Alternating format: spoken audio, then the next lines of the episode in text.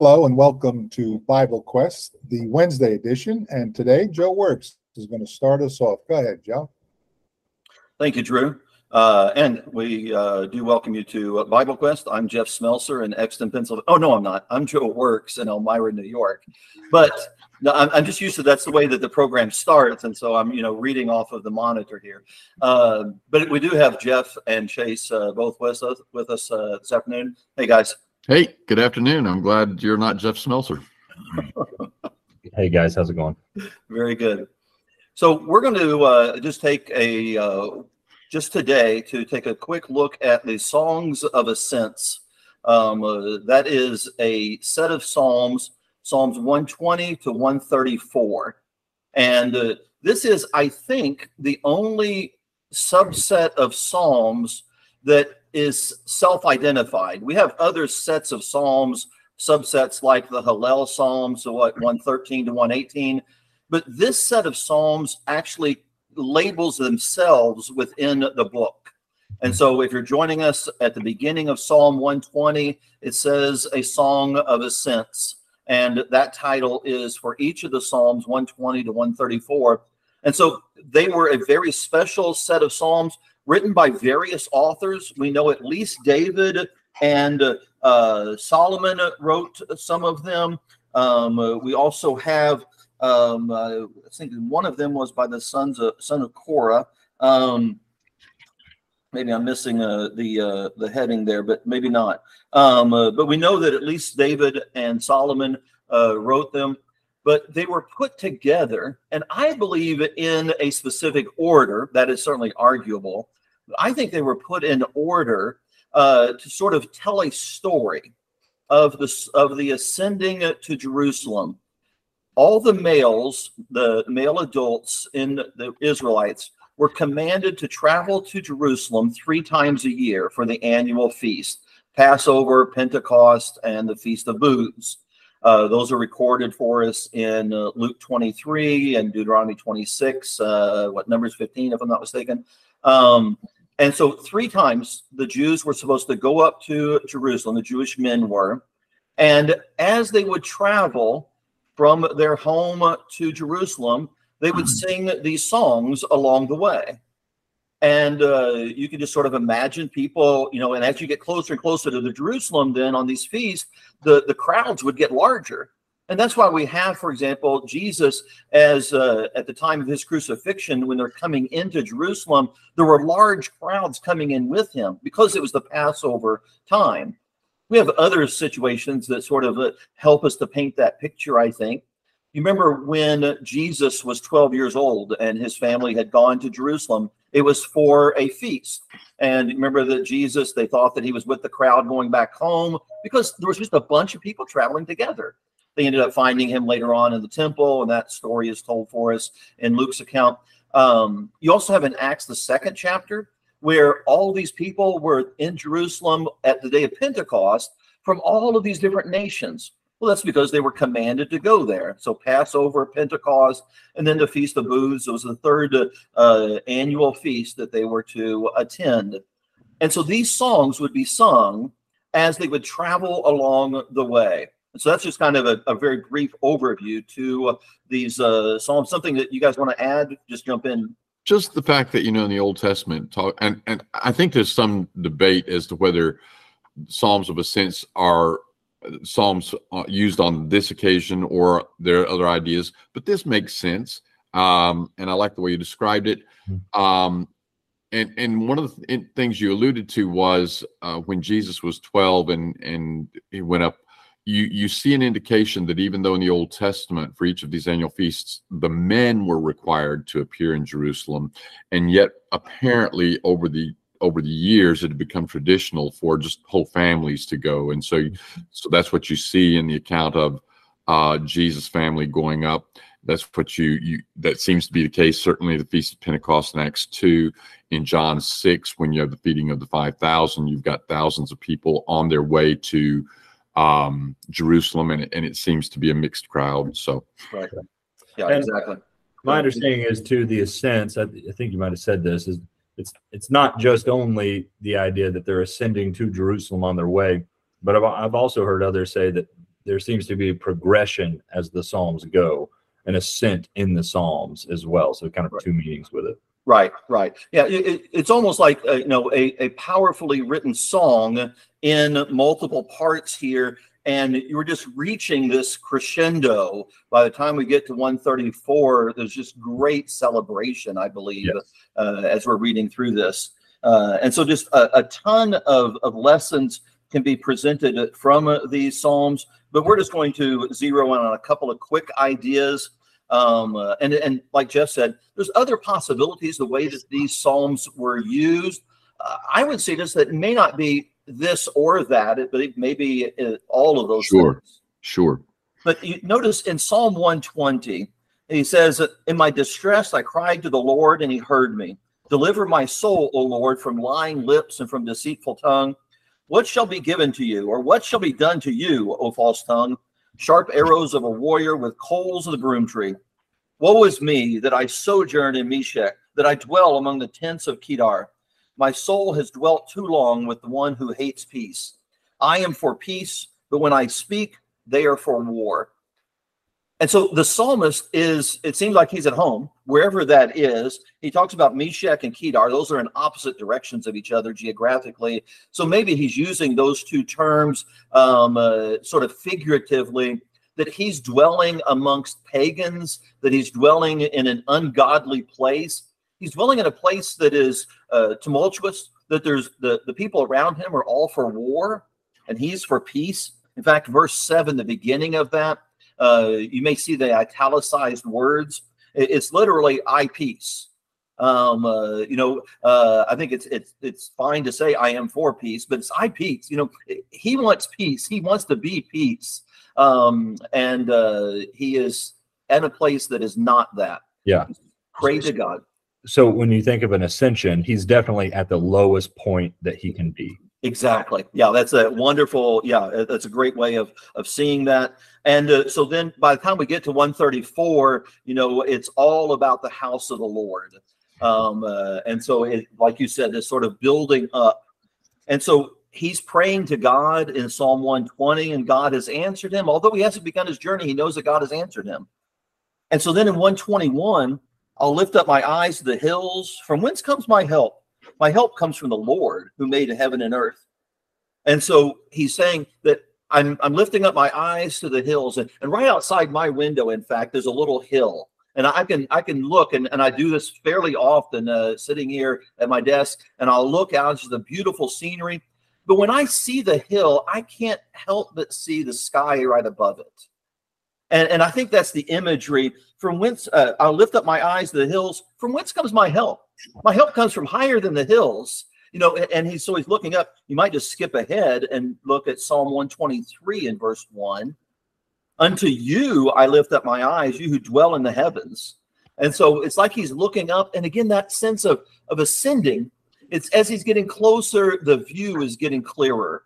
And, and you sort of just see this anxiousness or this hopefulness uh, for the, man who is on this pilgrimage uh, headed to, uh, to to celebrate one of the feasts.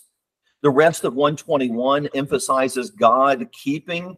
Um, uh, in uh, verse uh, verse one, he says, "I will lift up," and then in verse three, he changes it to, "He will not allow you," and so he's speaking to somebody else. So I'm I'm not going to insist on this, but I imagine now he's begun his journey, and somebody is walking alongside of him and he's speaking these things. He's saying, The Lord is going to keep you. He's going to keep Israel. The Lord is your keeper, verse 5. The Lord will keep you, verse 7. The Lord will keep you, verse 8. You know, it's just mentioned uh, about uh, seven times in uh, Psalm 121. The Lord is going to keep you.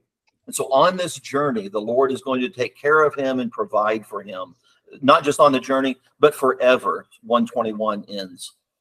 You guys got something there? You want to jump in? So one, uh, so one twenty two. Then you have uh, this sense of I was glad when they said to me, "Let us go to the house of the Lord." So here they are. They're they're headed to the temple. They're headed to Jerusalem, and he's like, "Oh, I was so glad when I got that call." You know, when when when when people were walking by and they say, "Hey, let's go! It's time to go." I was so glad when they said, "Let us go to the house of the Lord." And you know, I'm not going to make a ton of spiritual applications for us. We don't have time to, to go through all of them. But what a great one to think about when it comes time that we can go to worship God together. And, and we should just be so overjoyed at the opportunity when uh, when the brethren are going to come together and, and you know it's that time um, you know that should make us glad to, to be able to to do that and we have in verse 9 so verse 122 psalm 122 verse 1 is let us go to the house of the lord. Verse 9 because of the house of the lord uh, i will seek your good um, uh, and so again the emphasis is on the house of the lord going to the temple for these annual feasts.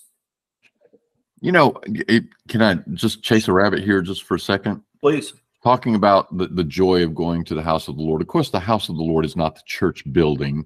It's it's the people. But there is an application that we should find joy in coming together with God's people and worshiping God as his house, not say in his house as if the building is it. Um, but you know, we have a lot to do with whether or not we find joy in in doing that.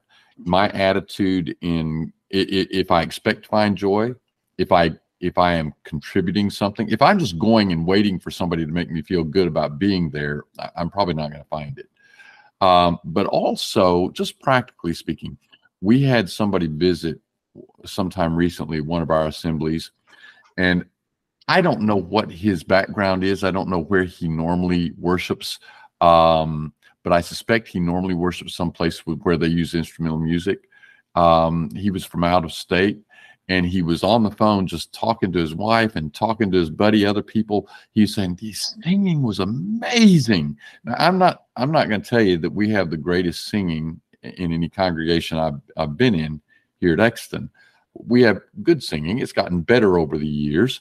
Um, but one thing about it when we have a song leader lead songs that that praise god and when we're enthusiastic about singing them it, it comes across and you know what? If you're listening to this to this webcast and you're thinking about the congregation in which you assemble, you think about your singing and you think about your own participation. Do you sing joyfully in such a way that it contributes to an overall impression that somebody who might be visiting there for the first time would say, "Wow, this is joyful people praising the Lord gladly." Or would they just get the impression that, well, these people are just going through the motions. They're doing it because they have to do it. What a great challenge. Absolutely. Amen. Uh, very good. So 123, then uh, we mentioned the beginning there. Unto you I lift up my eyes, you who dwell in the heavens.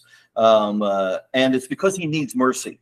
Um, at the end of verse 2, uh, so our eyes look the Lord our God until he has mercy on us. Verse 3, have mercy on us, O Lord, have mercy on us, because they are filled with contempt. In other words, people are viewing them with contempt the end of verse 3 and the beginning of verse 4. People are scorning them. You might imagine the people that aren't going on this journey. Maybe it's the pagans that are around them that are making fun of them, whatever the case, but they're they're not going to look at those.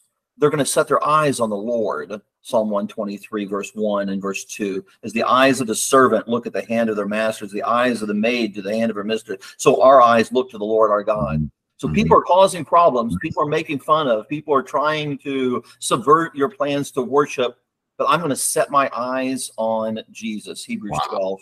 Yeah, just can can you just picture as you're reading through this? I can see the journey. I can see the pilgrimage taking place. And it's the same thing that's true with our spiritual life as as well.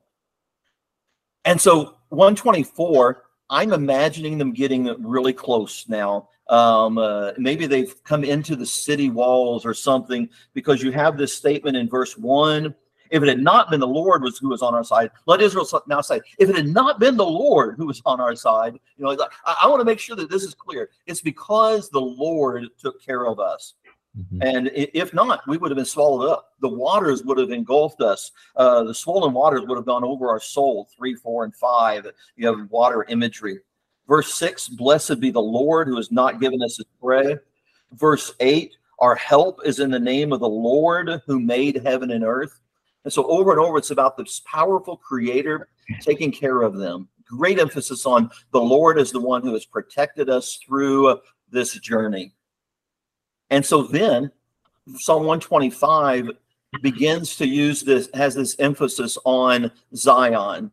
You notice that the word Zion is used in 125 1, 126 1, 128 uh, verse 5, 129 verse 5, 132, 13, 133 verse 3, and 134 verse 3. Nearly every psalm hereafter is talking about Zion. And so, um, you know, it seems as if we've gotten maybe we're we're in the gates. Maybe we're we're really getting close to the the temple. There seems to be greater emphasis now even on that. And so those who trust in the lord are are like mount zion which cannot be moved but abides forever. As the mountains surround jerusalem so the lord surrounds his people. I, I love this imagery because the people are in zion but it's the other but but zion is not the tallest mountain in that range. No, no. um, uh, you, there's a there's a couple of other mountains that are that are larger than that. Mount of Olives, I think it might be uh, uh, taller than that. Um, and uh, one to the south, I forget the name of it now.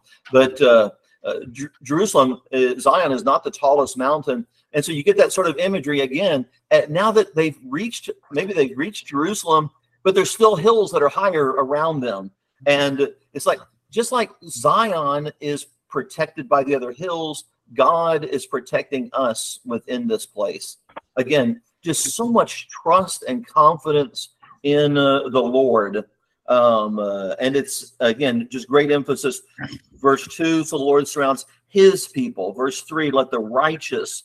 Verse 4 Do good, O Lord, to those who are good, to those who are upright in their hearts. And so it's those who have, those people who have a relationship with God can have this trust that God is going to take care of them. I, I I love this. I'm I'm backtracking here, but when you were in Psalm 123 and talking about looking to the Lord, the eyes of the servants look to the hand of their master, the eyes of a maid look to the hand of their mistress. So our eyes look to the Lord our God, and then and then imagining, as seems to be suggested in verse four, there are those who are scoffing. Um, verse four, our soul is greatly filled with the scoffing of those who are at ease, with the contempt of the proud. So there'd be those making fun of of you what, what you're doing when when we have people who are scoffing, when we have people who are ridiculing our faith, it, it, it's there's this tendency to want to lash back, lash out. There's this Mhm. tendency to make it a contest between me and you. You know, who's smarter, who's dumber, who's whatever.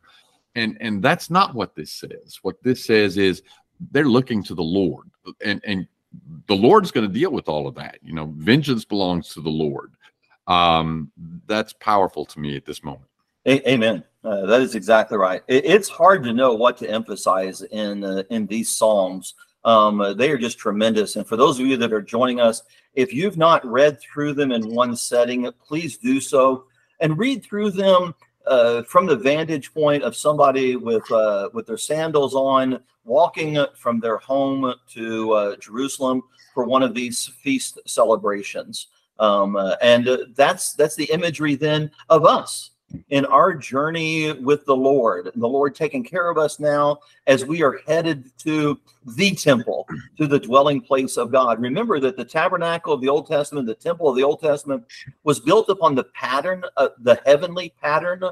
Remember when Moses was given that vision of, of God's dwelling place? Uh, and so we are headed to that temple in a spiritual sense. Um, and as we're on that journey, this ought to be us. you know that just i'm going to take us away from the psalms just briefly here but that imagery of journeying there's an expression that peter uses in first peter chapter 1 and verse 13 girding up the loins of your mind uh, a lot of modern translations say something like um, getting your your mind ready for action or getting your heart ready for action or something like that which kind of loses the figure. There's a place in the old testament where it, it talked about girding up their loins. In exodus chapter 12 as they were preparing for the the last plague they're going to eat the, the the the original passover lamb. They were to do so with their sandals their feet shod that is their sandals on their feet their loins girded and their staff on their hand because they're staff in their hand because they're ready to go on the journey because Pharaoh's going to let them go that night. So they're starting their journey. And that's the figure that comes to mind in First Peter 1 when he talks about girding up the loins, only it's your your mental loins. That is, don't let your mind get caught in the things of this world. You are on a journey. You are ascending to the place of God. And so then you come back to the the this picture of these people on their way to Jerusalem to the house of God, and and um and you were talking about their their sandals on their feet. I think was what you were referring to, and but that that's transferring that to the spiritual journey we're on. Uh, amen. Yeah, that's that's a great connection to make there. Uh, uh, several Old Testament allusions in uh, Peter's writings for sure. So let's zero in now on 126, and we'll just camp out here for a little bit, Lord willing. But if anybody's listening, if you have comments or questions, please uh, uh, join in. Um, uh, send those in to us, and we'll try to address those as we can. Uh, we certainly welcome your thoughts. So 126, when do you guys want to read that one for us? When the Lord restored the fortunes of Zion, we were like those who dream. Our mouths were filled with laughter then, and our tongues with shouts of joy. Then they said among the nations, The Lord has done great things for them. The Lord has done great things for us. We were joyful. Restore our fortunes, Lord, like watercourses in the Negev. Those who sow in tears will reap with shouts of joy. Though one though one goes along weeping, carrying the bag of seed, he will surely come back with shouts of joy, carrying his sheaves. Okay, you, I'm, I'm going to make just a couple of distinctions with the New King James and the New American Standard here. But to me, one of the more powerful ones is the very end, verse six. Um, shall doubtless come again with rejoicing, bringing his sheaves with him. Um, does that call to mind a song, perhaps? Bringing in the sheaves. Yeah. Oh, you mean like in our songbooks? at Yeah, in our church? songbook. Yeah, a, a, Bringing yeah, one our- in the sheaves, bringing in the sheaves. Yeah, no, Exactly. Jeff. I don't Yeah. have much of a voice today. that's okay. It's better than me trying that. Um, so uh, that's the, that's where this uh, song, you know, you get that idea of, of people bringing in the sheaves, and so I want us to keep that in mind. But also verse one. Um, uh, I think Chase, were you reading from the ESV maybe? No, Christian Standard Bible. Okay, so it, it pretty similar matches the ESV. The New King James and the New American Standard are solidified, and they're uh, suggesting that this is it should say something like the Lord when the Lord brought back the captivity of Zion, hmm and literally it's the idea of there was a turning of events. Um, and so exactly what the meaning uh, is here is a little bit questionable. Um, uh, I'm going to make the argument for it being the returning of the captivity, and uh, hopefully you can uh, can see why. Whether you ultimately agree, it, doesn't make a big difference, but I think it makes the psalm clearer and maybe has greater impact if it is this idea of when the Lord brought back the captivity of Zion. But at the again, at the end of the day, the message is still the same. Um, but what we're talking about is, you know, we might say today something along the lines of uh, uh, the tables have turned. You know, there's a something had been going one way and now it's going another way. That would certainly be true with coming out of captivity.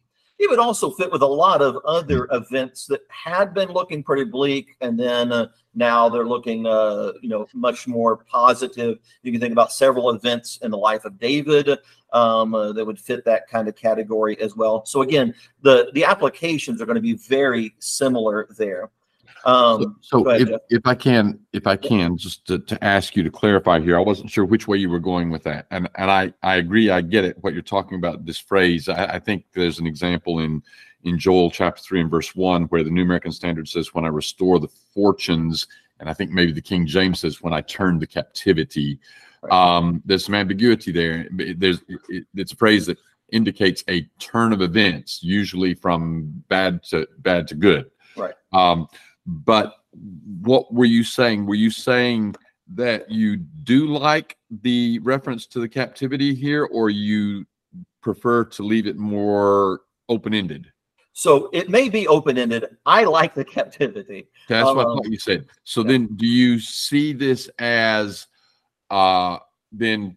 Would you say that what we're talking about is the people going up to Jerusalem to celebrate these feasts as they have come out of captivity? Is that what you're thinking? So I, I think the Psalms were written at different times, maybe for different occasions, but they're collected and put in this format for Right. that purpose. Yes. So, so I don't think that they are that these are necessarily the ones that came out of captivity, um, but they're telling the story, and and that's a great great question that I can use as a segue.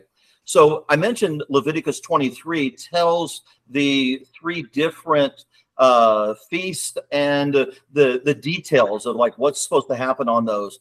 But if you want to look over it, uh, hold your place here and look over at Deuteronomy 26. In Deuteronomy 26, um, uh, if you uh, this is a, a parallel text, and let me just read uh, a portion of this beginning in verse one. And it shall be when you come into the land which the Lord your God is giving you as an inheritance, and you shall possess it and dwell in it, you shall take some of the first of all the produce of the ground, which you shall bring from your land that the Lord your God is giving you. You shall put it in a basket, go to the place the Lord your God chooses to make his name abide, and you shall go to the one who is the priest in those days and say to him, I declare today to the Lord your God that I have come to the country which the Lord swore to your fathers to give us. Then the priest shall take the basket out of your hand, set it down before the altar of the Lord your God, and you shall answer and say before the Lord your God, My father was a Syrian about to hmm. perish. He went down to Egypt and sojourned there, few in number, and there he became a nation great, mighty, and populous. But the Egyptians mistreated us, afflicted us, and laid hard bondage on us. Then we cried out to the Lord God of our fathers, and the Lord heard our voice and looked on our affliction and our labor and our oppression. So the Lord brought us out of Egypt with a mighty hand, with an outstretched arm, and with great terror, and with signs and wonders. He's brought us to this land and has given us this land, a land flowing with milk and honey.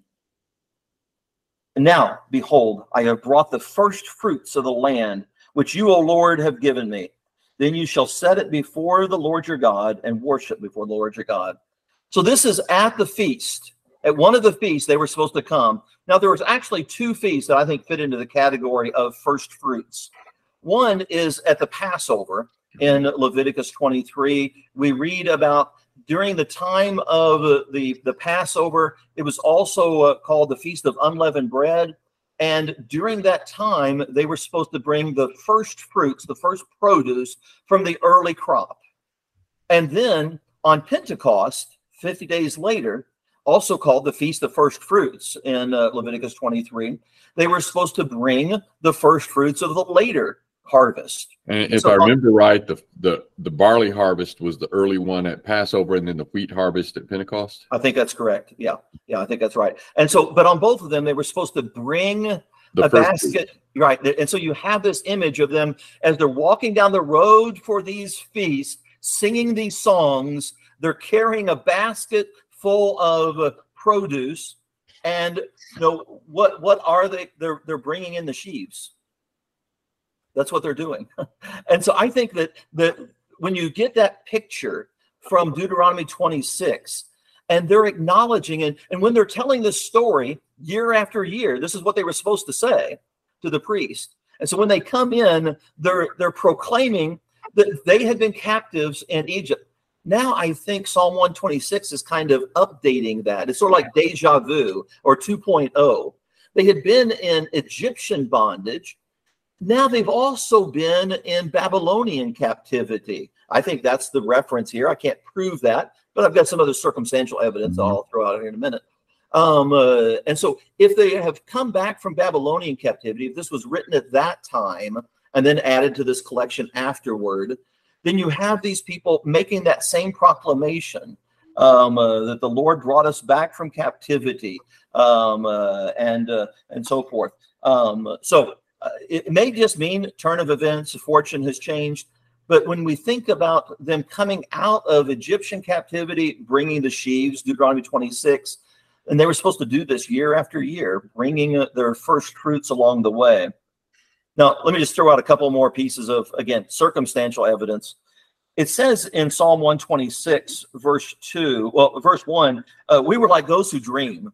You know, the, the, as they're walking along the road, they're like, "Hey, Chase, pinch me! I, I can't believe this is really happening. We, we've we've we've been released from captivity, and we're mm-hmm. on our way to Zion. Can, can you believe this? Is, is this a dream?" And then it, it is so surreal They are so beside themselves. They're so joyous that they can't help but laugh. This is so wonderful. Verse 2 Our mouths were filled with laughter and our tongue was singing. You know, this, can you believe this, guys? This is really happening. Now, this is certainly a turn of events, the return from captivity, and then being able to the, the culmination of that, getting to go to Zion for for this event.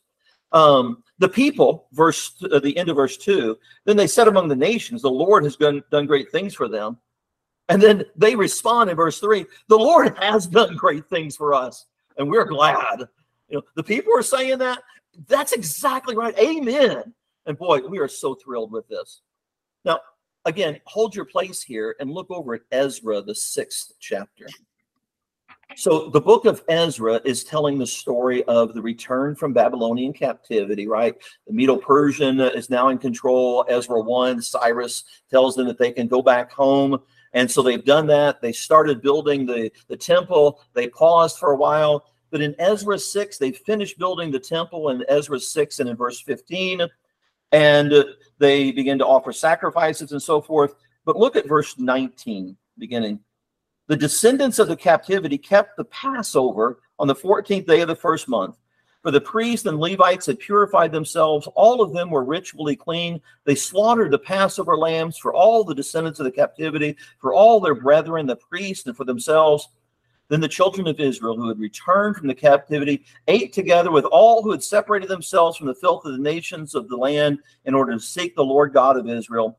And they kept the feast of unleavened bread seven days with joy for the Lord had made them joyful and turned the heart of the king of Syria toward them to strengthen their hands in the work of the house of God, the God of Israel. So when they came back from captivity, built the temple, and celebrated the Passover feast and uh, the feast of unleavened bread, the time in which they would bring that first fruits, Leviticus 3, uh, Le- Leviticus 23, verse 4 and following, it says that they were joyful. It says twice that they were joyful in verse 22. The Lord had made they, they with joy for the Lord had made them joyful. And so again, look back at Psalm 126 and uh, and verse 2. Then our mouths were filled with laughter, our tongue was singing. They said the nations, the Lord has done great things for them. The Lord has done great things for us, and we are glad. I mean, that's very synonymous to yeah. Ezra 6 22. Now, throw in another piece of, uh, of, of history there. When that first return from captivity, who were the who were the leaders? Who was the governor that came? Uh, Zerubbabel. Yeah, and who was the high priest? Joshua. Joshua. And they came. There was also two prophets that came with them, or that Zechariah, were Haggai. Yes, Zechariah and Haggai. And so you flip back to those prophets, uh, working backwards in the Old Testament. Malachi is the last book. Zechariah is the second to the last book. And then Haggai is the third to the last book. It's between the Z's uh, Zephaniah, Haggai, Zechariah, and Malachi. Remember, Haggai and Zechariah were having to get after the, the people because they had started building the temple. Some problems arose. They stopped, but they didn't stop building their own houses. And so Haggai rebukes them for that. And uh, notice in verse chapter Haggai chapter 2 and in verse 15. And now carefully consider from this day forward, from before stone was laid upon stone in the temple of the Lord, since those days, when one came to a heap of 20 ephahs, there were but 10. When one came to the wine vat to draw out 50 baths from the press, there were but 20. In other words, the, the crops aren't producing like what uh, they should have. Verse 17 explains why. I struck you with blight and mildew and hail and all the labors of your hands, yet you did not turn to me, says the Lord. Verse 18. Now consider from this day forward, from the 24th day of the ninth month, from the day that the foundation of the Lord's temple was laid, consider it. Is the seed still in the barn? As yet the vine, the fig tree, the pomegranate, the olive tree have not yielded fruit. But from this day forward, I will bless you. Things have not been going well because they hadn't been serving the Lord. But when they've decided that they were going to build a temple and when they've completed it now, then God says, I'm going to bless you and you're going to have the produce. God is going to take care of you. And so, again, think about Psalm 126 in that light. I'm not saying it has to be this timing, but boy, Leviticus 23, Deuteronomy 26, uh, Ezra 6, and then Haggai.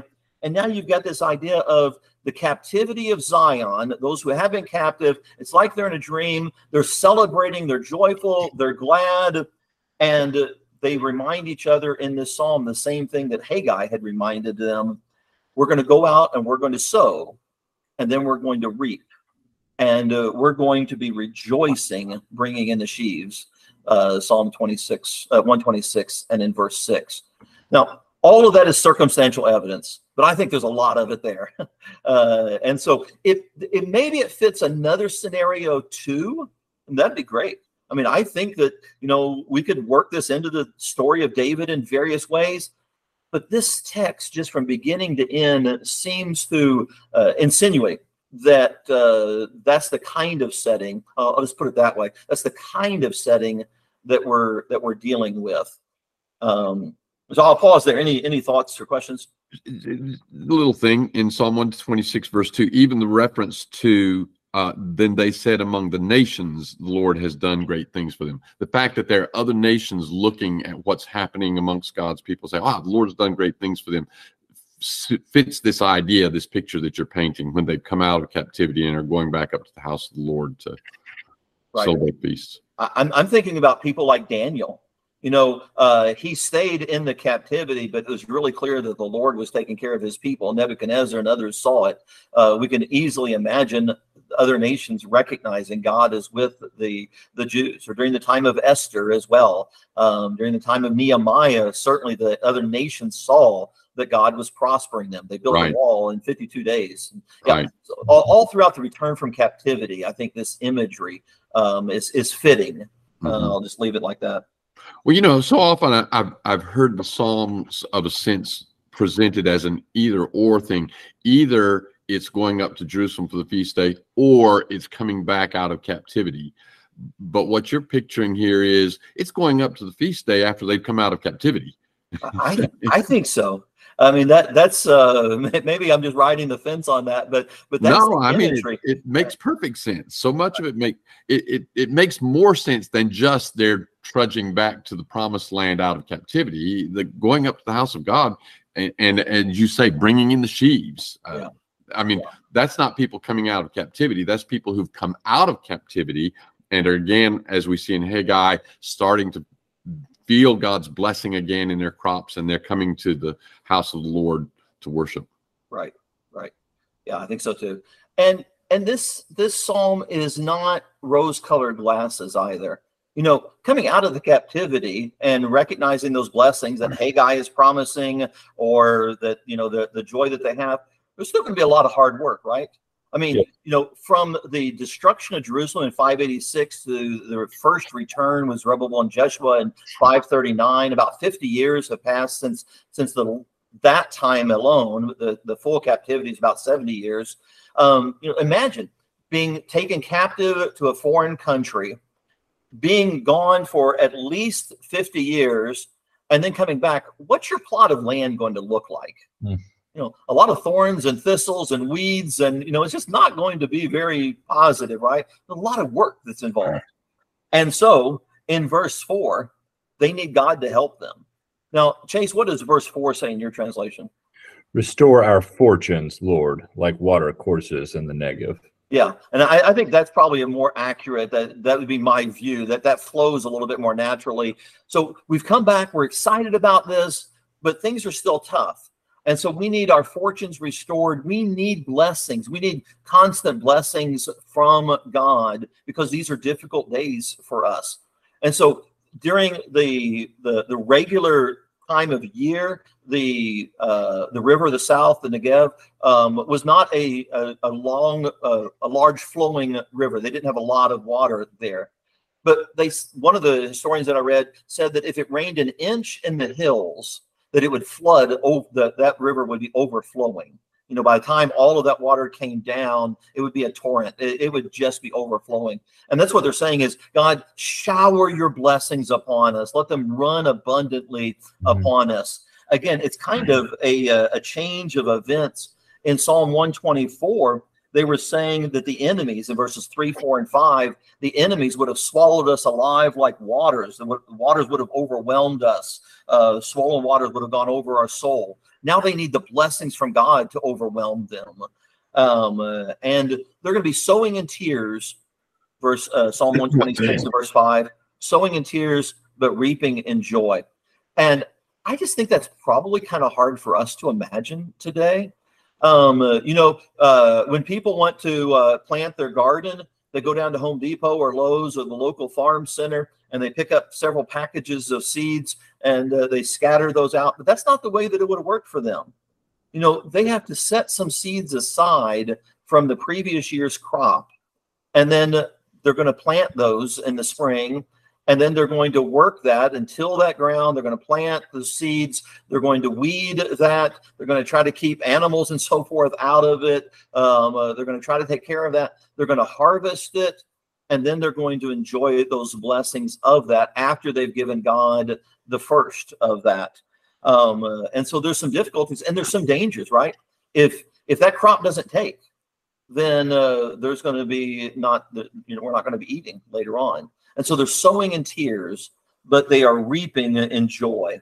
Um, I can remember uh, we had a, a, farm when I was a child and, and growing up, and uh, we had about 110 acres, and we had tractors, so it was much easier than these guys had it. But I can remember planting wheat and corn and other things. We planted a lot of potatoes, and it was hard work um, uh, planting those in the sun, uh, weeding them out, um, uh, you know, trying to take care of them and then digging them up and having to pick them up in buckets and carry them in. And we would separate them and we'd save some of them for the next year because we needed to have potatoes to plant for the next year as well.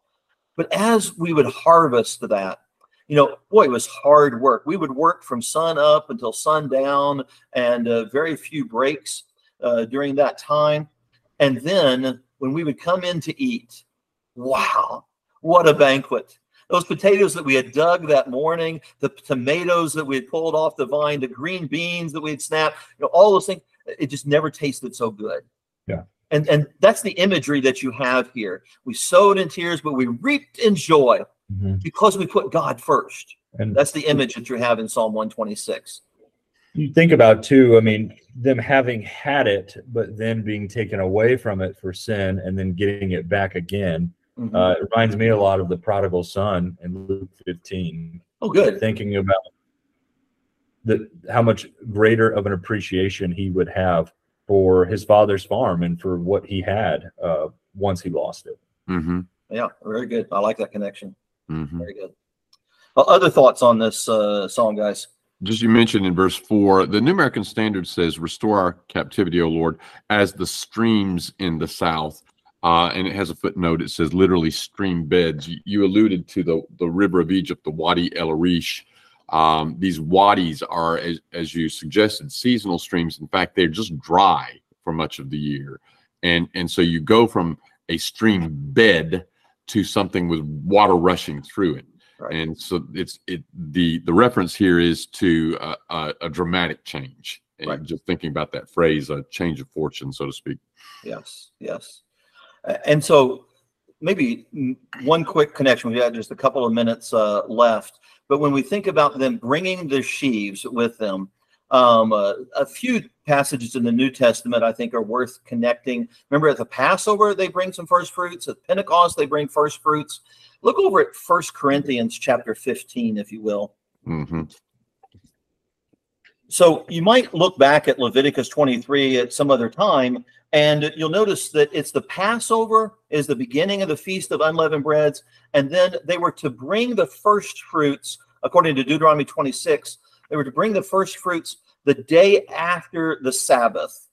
What would be the day after the Sabbath? What would be another way of saying that? First day of the week, or we would say Sunday. Yeah, first day of the week. And so the Passover, and then there comes the Sabbath, and then the first day of the week. Can you is there any significant time in the Bible connecting a Passover with the a the first day of the week? Well, Jesus eats the Passover meal, is crucified the next day, then you have the Sabbath day, and he's raised on the first day of the week, and he's the first fruits from the dead. Yes. And I so Leviticus 23 is just another one of those powerful passages that from from centuries before had this imagery that helps us to see Christ as 1 Corinthians 15 says in verse 20. But now Christ is risen from the dead, so the resurrection from the dead, and has become the first fruits of those who have fallen asleep. For as since by man came death, by man also came the resurrection of the dead.